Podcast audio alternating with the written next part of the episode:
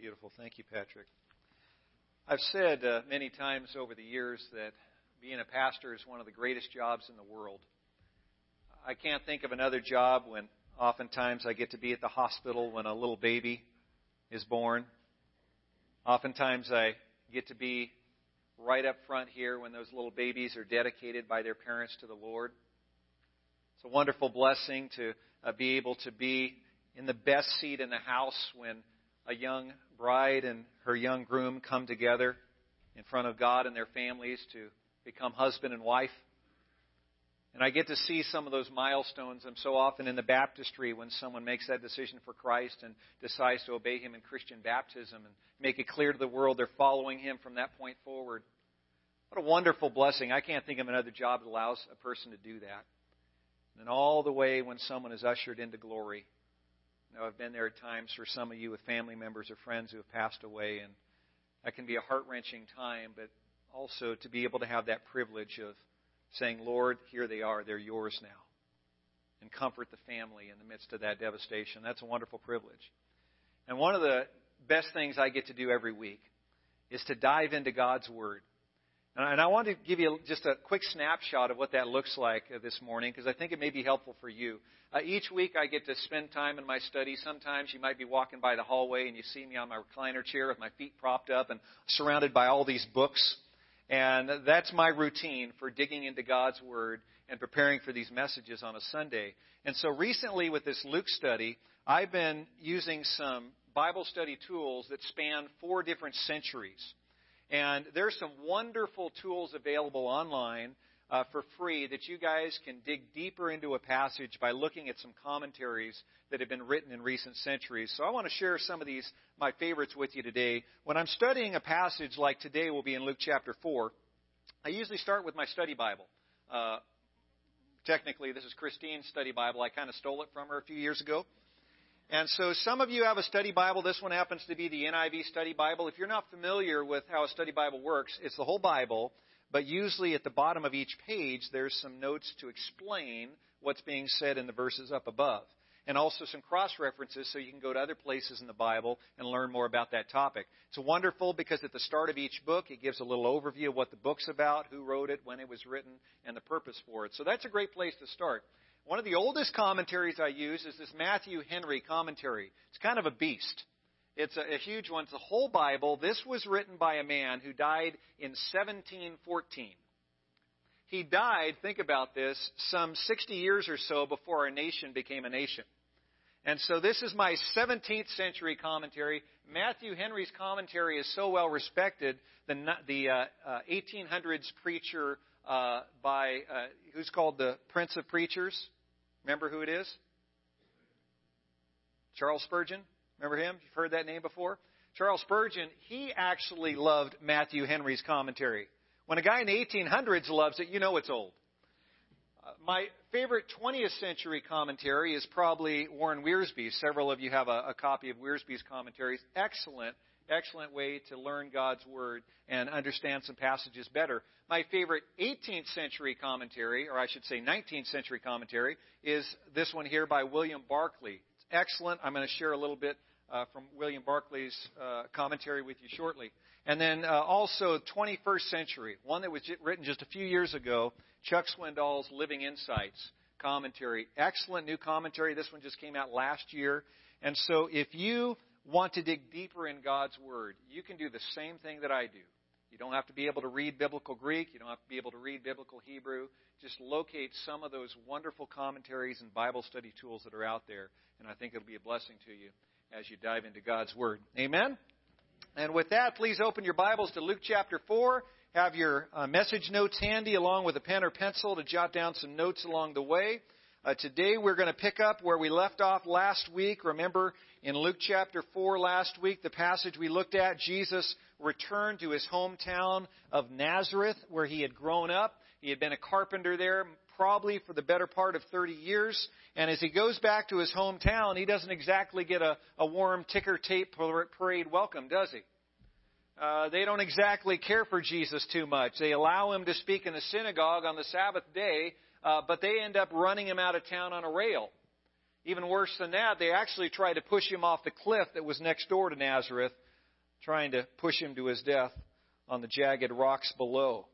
And so Jesus' hometown homecoming didn't go very well. And so as we pick up in verse 31 of Luke chapter 4 this week, we're going to see as Jesus moves on from his hometown to other towns, particularly Capernaum, uh, Jesus' ministry is going to be so much better received than it had been received in his hometown. Today we're going to look at four pillars of Christian ministry that Jesus demonstrates in the town of Capernaum. Would you pray with me?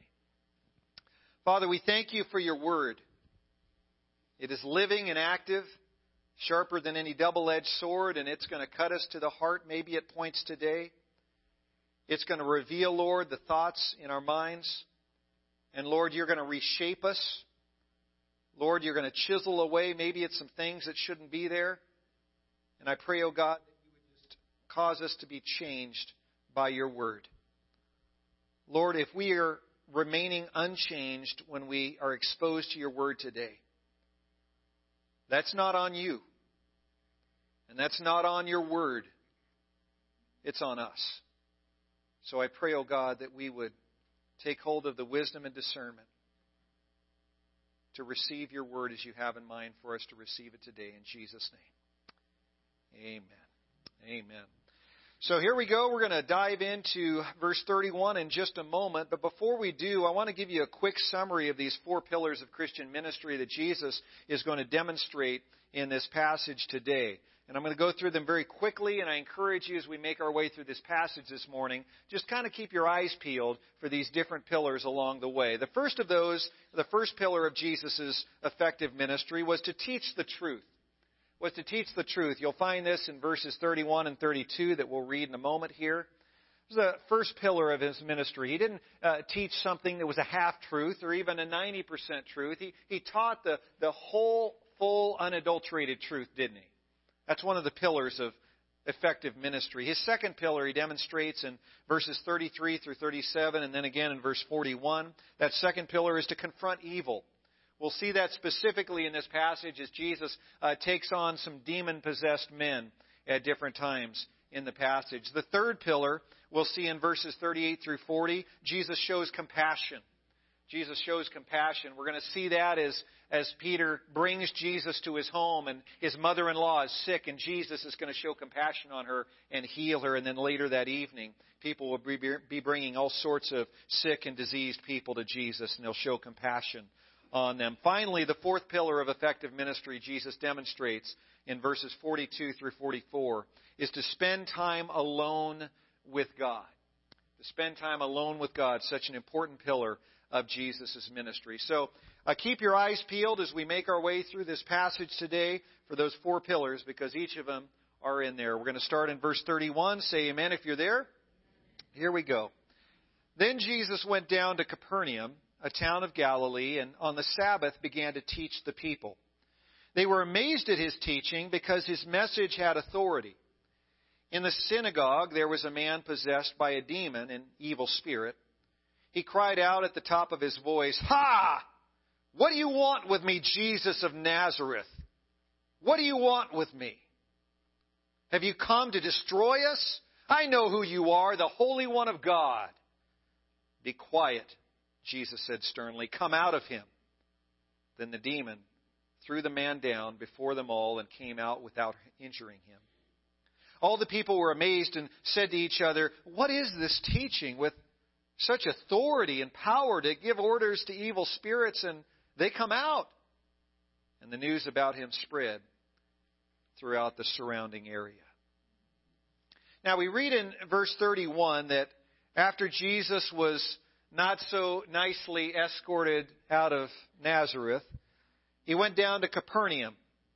Capernaum is actually northeast of Nazareth. Normally, when we think of going down, we think of going south, right? especially here in the Victor Valley. When we say we're going down the hill, it's not that we're just dropping in elevation, we're literally going south down the I 15. And so some people are kind of thrown off. Why would it say he went down to Capernaum when it was actually northeast of Nazareth where he had come from? And the reason is it is just an elevation drop. Interestingly, I didn't realize this till I was looking it up last week. We knew that the Dead Sea was the lowest place on earth, right? It's actually some, if I remember right, something like 1,500 feet below sea level, that land around the Dead Sea.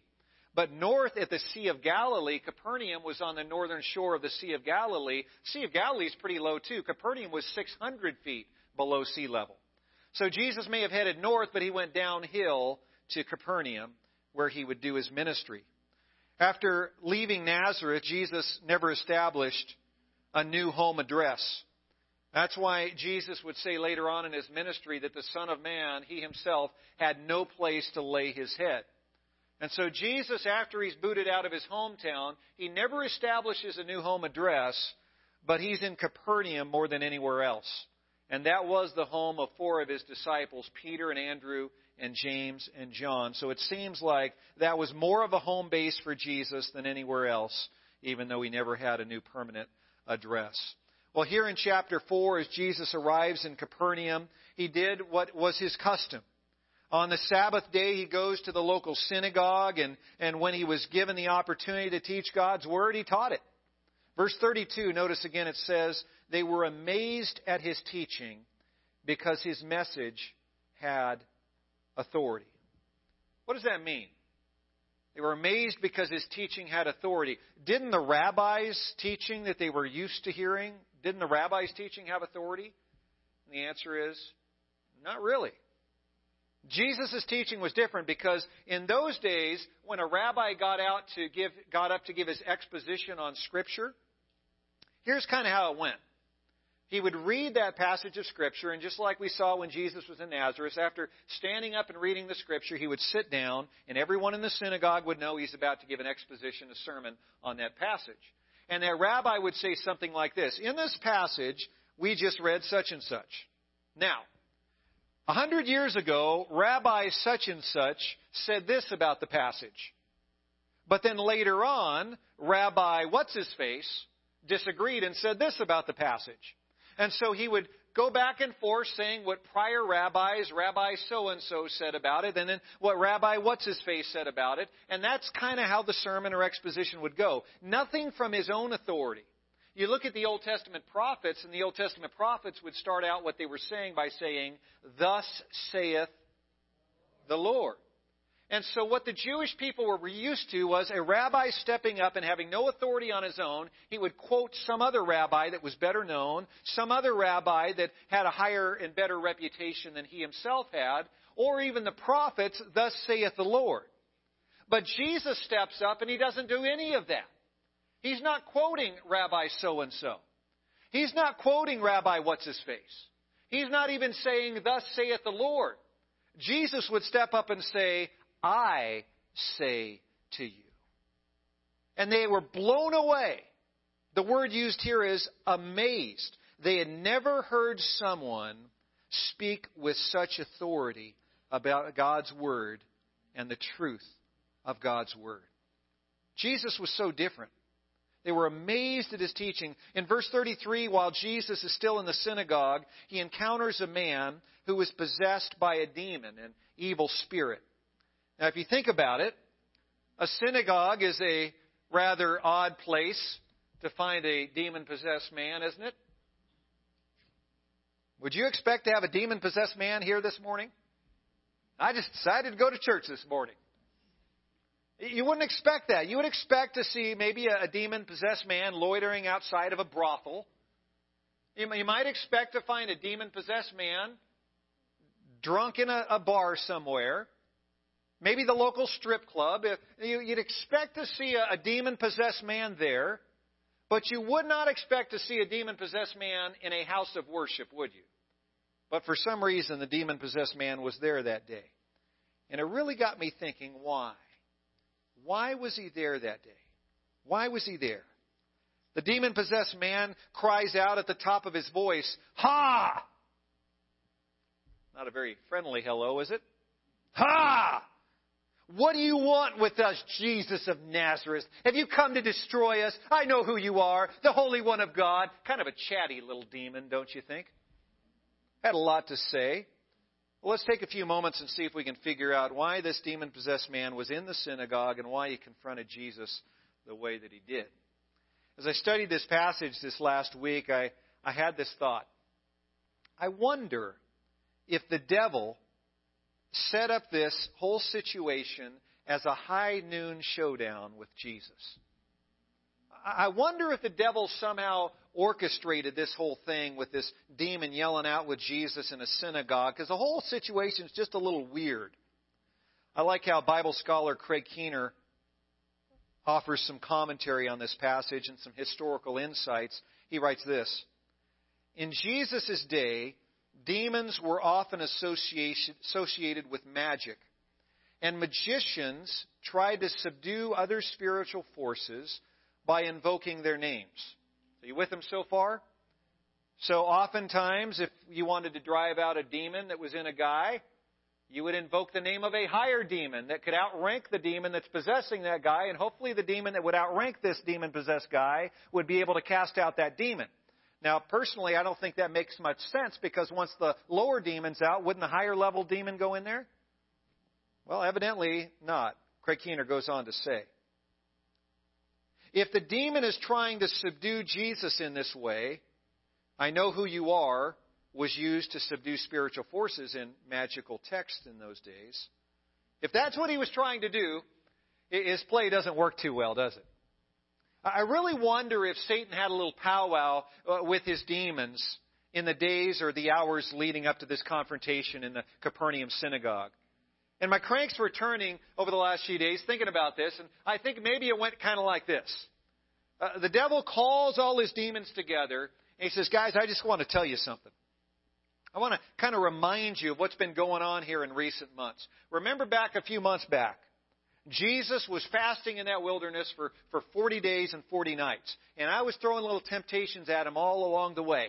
And at the end of the 40 days, remember what I said. I went up to Jesus and said, You're pretty hungry, aren't you? See that stone down there? Oh, there's one. Why don't you turn it into a loaf of bread? Because you've got the power to do it. And you know what, demons? Jesus didn't do it. He had the power to do it, but he didn't do it.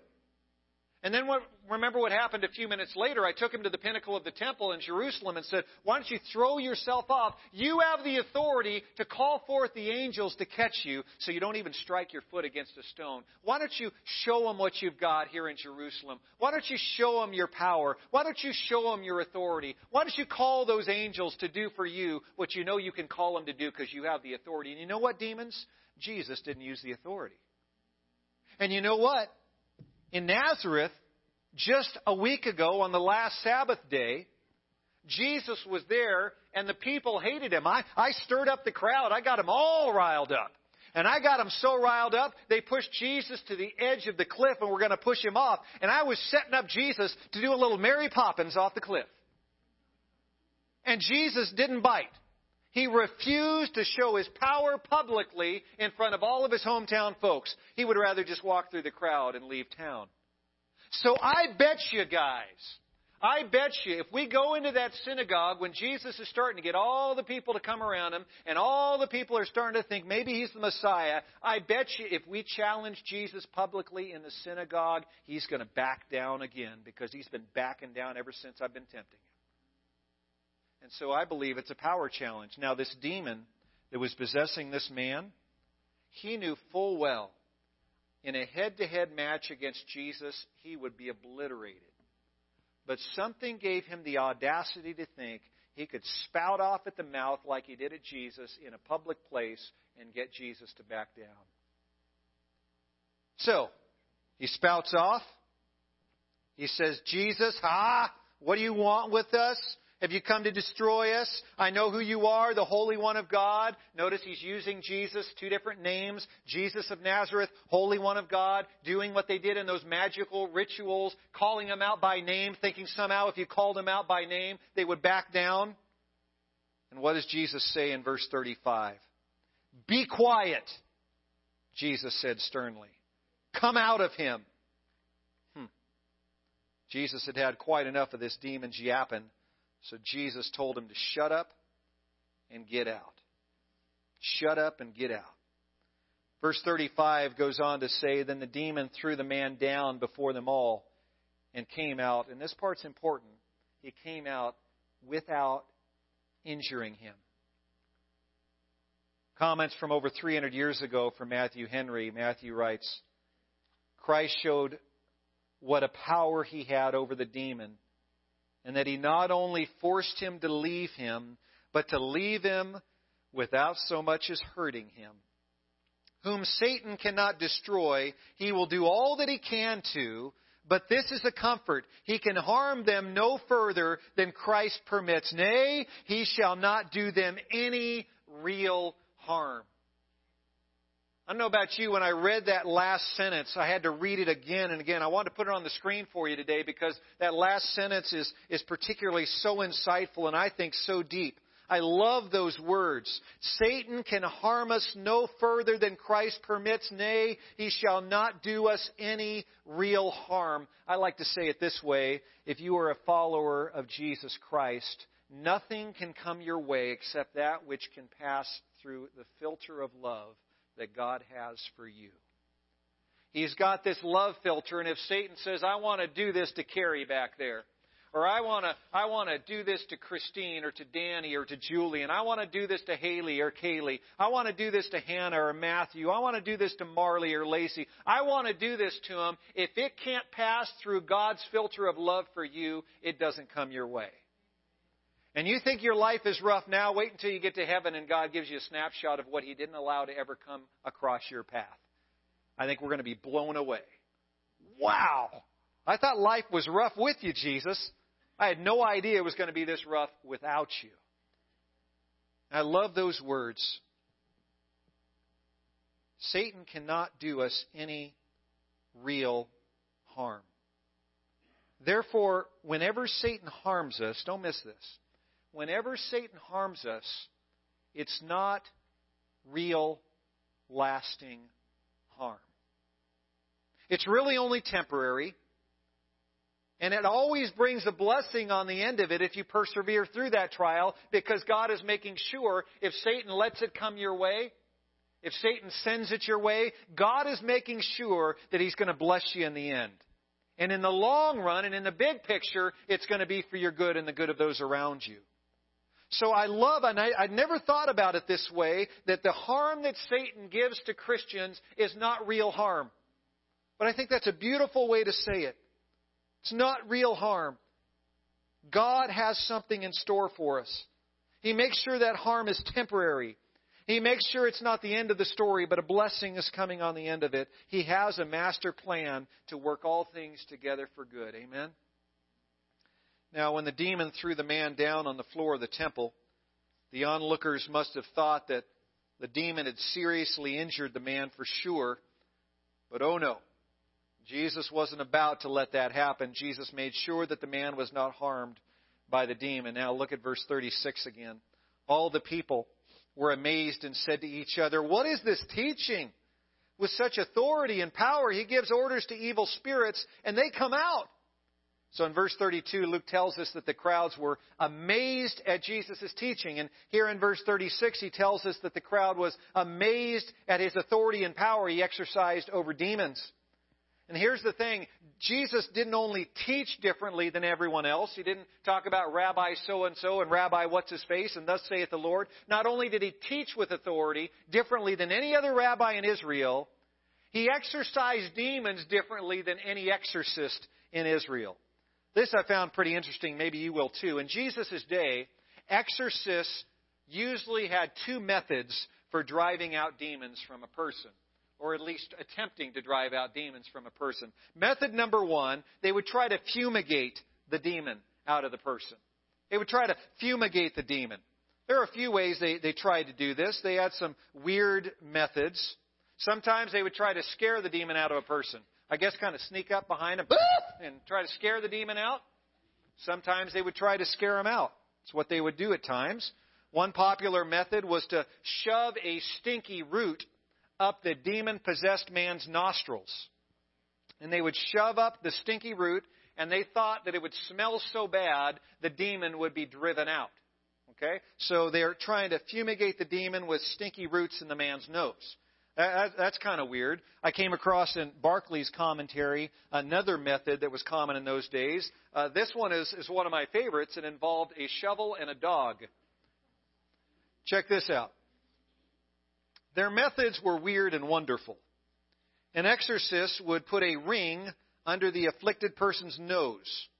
He would recite a long spell. I guess they thought they could bore the demon to death. He would recite a long spell, and then all of a sudden, there would be a splash in a basin of water which he had put near to the hand. And the demon was out. A magical root called baaras was specially effective. When a man approached it, it shrank into the ground unless gripped. And to grip this certain root was certain death. So the ground around the root was dug away, and a dog was tied to it. The struggle of the dog tore up the root, and when the root was torn up, the dog died as a substitute for the demon possessed man. What a difference between all this hysterical paraphernalia and the calm, single word of command of Jesus. It was his sheer authority which staggered them. Well said. So sometimes they would use these crazy methods to try to fumigate the demon out of the guy, whether it's sticking a ring under the nose and waiting for a water splash or reciting some uh, long, boring chant, or, or whether it's scaring the guy from behind. They would try to fumigate. The second method that was common in those days was this they would evoke the name of a higher ranking spirit. They would invoke the name of a higher ranking spirit who had the authority to chase off the lower spirit. We talked about that a moment ago. But surprise, surprise, Jesus didn't use either of these methods. He didn't try to scare out the demon. He didn't get a stinky root in the man's nostril. Uh, he didn't say something that took a half an hour to say and bored the demon half to death. So he said, you know what, I can't stand to listen anymore. I'm going to leave this guy. He didn't use any of these methods. Jesus simply speaks the command, come out of him, and what happens? When he says, be quiet, because he has the authority, that demon has to be quiet. When he says, come out of him, because Jesus had the authority, the demon had to come out of him. Jesus didn't need to find anyone who outranked the demon because Jesus himself outranked the demon. Amen? Jesus himself was the King of Kings and he was the Lord of Lords. He outranked er-, any spiritual force. So all he needed to do was speak the word. Without any of these crazy methods, he drove the demon out. At the word of Christ, the demon had to flee. And the crowd in Capernaum that day was blown away. They were, in one word, amazed. Let's pick up in verse 38. Jesus left the synagogue and he went to the house of Simon Peter. Now, Simon's mother in law was suffering from a high fever, and they asked Jesus to help her. So he bent over her and rebuked the fever, and it left her. She got up at once and began to wait on them. When the sun was setting, the people brought to Jesus all who had various kinds of sickness, and laying his hands on each one, he healed them. Moreover, demons came out of many people, shouting, You are the Son of God! But he rebuked them and would not allow them to speak because they knew that he was the Christ. At daybreak, Jesus went out to a solitary place. The people were looking for him, and when they came to where he was, they tried to keep him from leaving them. But he said, I must preach the good news of the kingdom of God to the other towns also, because that is why I was sent. And he kept on preaching in the synagogues of Judea. Now we see Jesus' first two pillars of effective ministry being carried out in that first section we looked at, verses 31 through 37, Jesus, number one, taught the truth, and then secondly, he was confronting evil. And here in verses 38 through 41, we see Jesus' third and fourth pillars of effective ministry. He shows compassion, and then he gets away alone with God. Now, in verses 38 through 30, 38 through 41, we see that third pillar. He shows compassion. He goes to Simon Peter's house. And uh, Simon Peter's mother in law was living uh, with him. Evidently, she had this fever. And as he has this, she has this fever, they ask Jesus, Will you please heal her? Will you please heal her? You know what? She had this miserable fever, didn't she?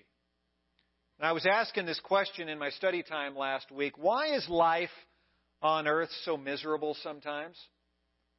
You ever asked that question? Why is life so miserable at times? After that tornado swept through Kansas, Dorothy says to little Toto, Toto, I don't think we're in Kansas anymore.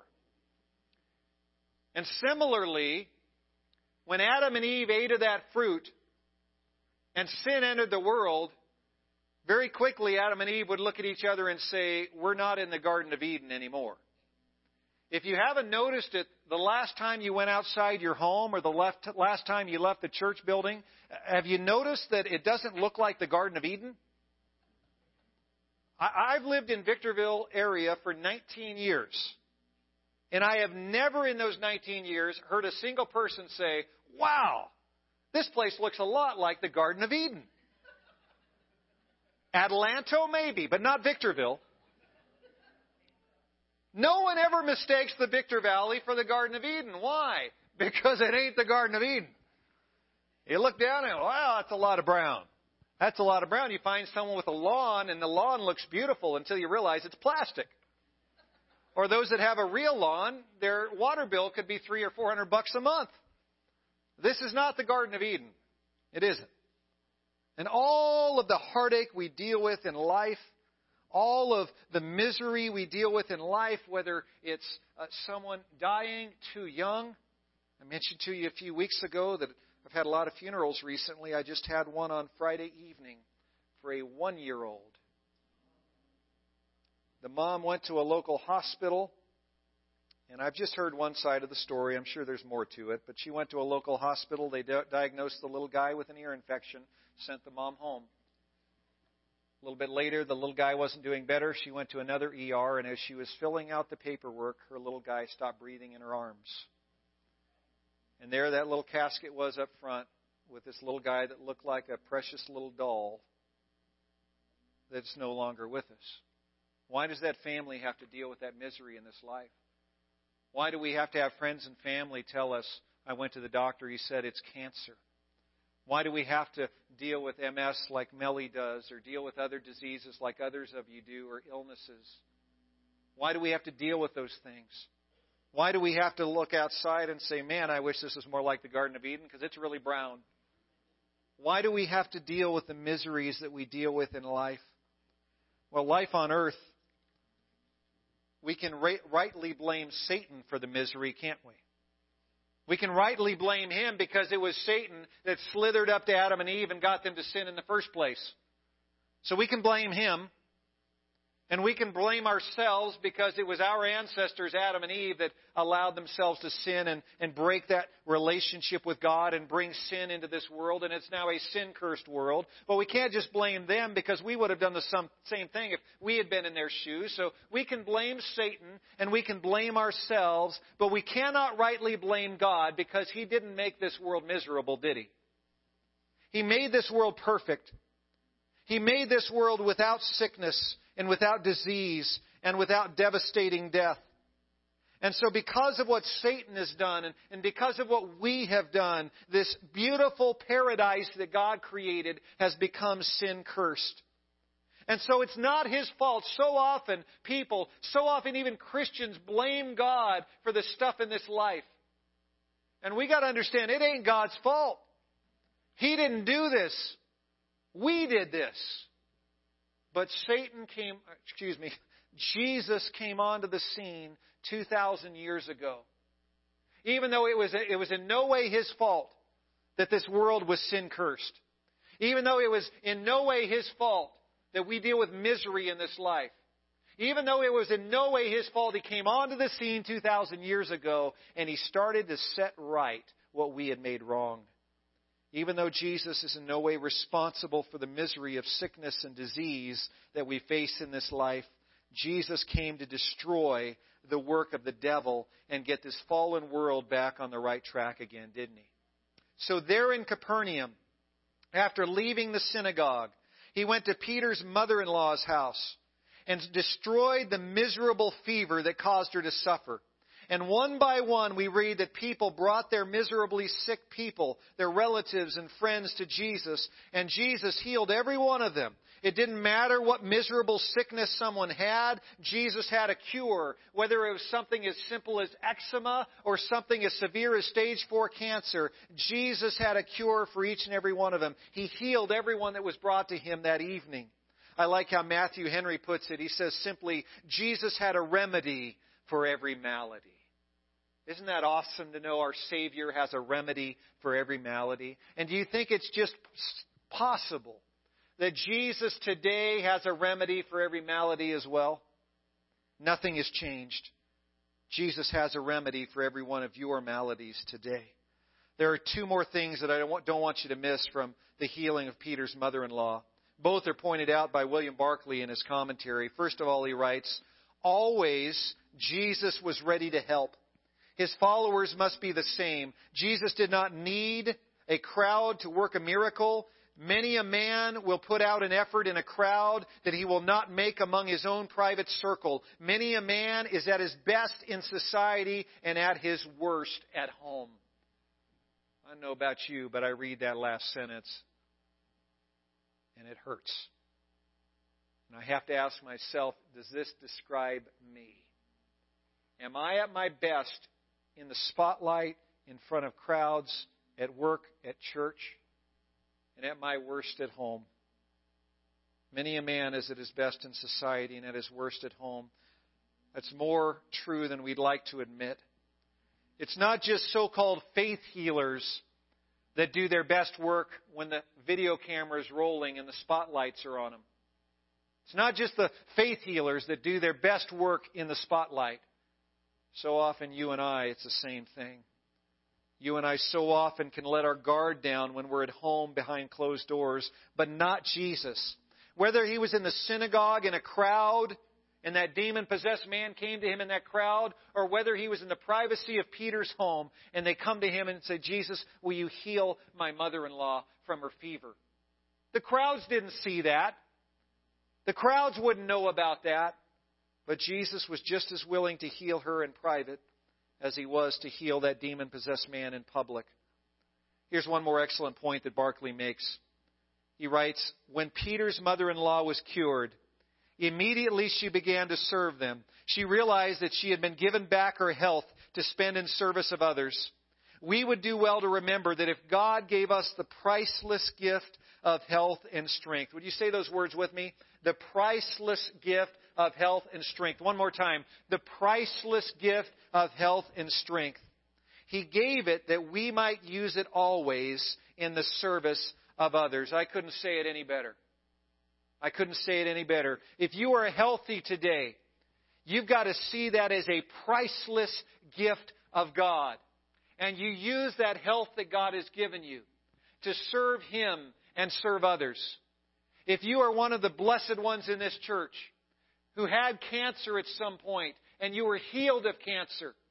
That healing of cancer was a priceless gift given to you by God. And you need to use that priceless gift of your newfound lease on life to serve God and serve others. Some of you had a marriage that was falling apart, but God has brought you and your spouse back together. That is a gift from God. You need to serve Him and serve others with that priceless gift He has given you. Some of you have dealt with addiction in the past, and God brought you out of addiction to a place where you're clean and sober today. That sobriety is a priceless gift from God that you should use for Him and for others, just like Jesus would use each priceless gift that God allowed him to have here on earth for others, just as Peter's mother in law, as soon as she is better, what does she say? Woo, I feel good. I'm going to go to the mall. I feel great. I'm going to go to the amusement park there in Capernaum. I'm going to go for a dip in the Sea of Galilee. None of that. The first thing she wants to do is to serve the crowd that's in her home. Wow, that woman has a gift of hospitality. And Jesus doesn't say, no, no, no, no, you should take it easy. He lets her do it. Because she wants to serve. She wants to use that gift that Jesus had given her to be a blessing to those inside her home. What a wonderful testimony. The final pillar of Jesus' effective ministry was spending time alone with God. Luke tells us in verse 43 at daybreak, Jesus went out to a solitary place. Mark records this for us as well, but he adds a few words. Jesus went out to a solitary place. Mark tells us he went to pray. He went to pray. So when we focus on Jesus' powerful ministry, we, we tend to gravitate uh, to the miracles and the signs and wonders. We love those parts. Where Jesus is opening the eyes of the blind and raising the dead, and the, the, the widow's little boy literally sits up in the casket. That just blows us away. We love when he says to Lazarus, Lazarus, come forth. And the guy that's been in the tomb for four days comes out with his mummy clothes on. And everybody is amazed. We love those parts of Scripture, and well, we should because that's one of the pillars of Jesus' ministry, those signs and wonders and miracles. But we tend not to focus as much on this fourth pillar because it's not as flashy. Jesus was able to do all that he did and have such a powerful ministry in large part because he spent regular time alone with his Father. He spent time in solitary prayer. He did that. It's the fourth pillar of his ministry that we shouldn't ignore. So there you have it. Jesus' is four pillars of effective ministry that will be your pillars of effective ministry as well, and my pillars of effective ministry, and together as a church, our four pillars of effective ministry. Once again, pillar number one is to teach the truth. We can't give in to the pressure of our culture to water down the Word of God or to preach half truths. Even if it means we take a hit with attendance, we cannot water down the Word of God. We have to follow Jesus's in his steps by teaching the truth and standing on the truth of God's Word. We have to carry out this second pillar, which is to confront evil. So often churches get a little wishy washy when it comes to sin and they don't want to ruffle any feathers or hurt any feelings. We have to stand on truth and we have to confront evil when we find it. Pillar number three, we have to show compassion just like Jesus did. Whether it's in our own homes or whether it's out in public, we have to show compassion for those that are hurting and those that are sick. And finally, pillar number four, we have to spend time alone with God. These are the pillars of effective ministry in Jesus' day. And they're the pillars of effective ministry in our day. We tell the truth. We stand on the truth. We confront evil. We show compassion. And we spend time, quality time, alone with God. And He will refresh us. He will fill us back up. He'll recharge our spiritual batteries and allow us to continue those first three steps yet again the next day as we stay close to Him. Let's pray. Father, thank you for inspiring Luke to write down these powerful, powerful accounts of Jesus and what he did early in his ministry in Capernaum. Thank you, Jesus, for confronting evil in your day. Thank you, Jesus, for speaking the truth regardless of the consequences. Thank you, Jesus, for showing compassion to Peter's mother in law and each and every one of those that were brought to you later that day. Thank you, Lord Jesus, for demonstrating for your apostles and demonstrating for us the importance of getting away alone with you Lord, so often we go through this life like chickens with our heads cut off, running from one task to another and not taking time to be with you. Help us to prioritize that time alone with you. Refresh us, teach us, strengthen us. Because this thing that you call ministry is not a 50 yard dash, it's a marathon. And we do not want to burn out. We don't want to fizzle out. We don't want to give up a moment early. We want to, just like Paul, finish the race. We want to keep the faith. And we want to receive, Lord, from you that crown of glory that you have in mind for each of these, each of us who serve and follow you. Lord Jesus, thank you for what you have in mind. Help us to fight that good fight, to finish the course and keep the faith until you call us home. In Jesus' name. Amen. Let's stand right now.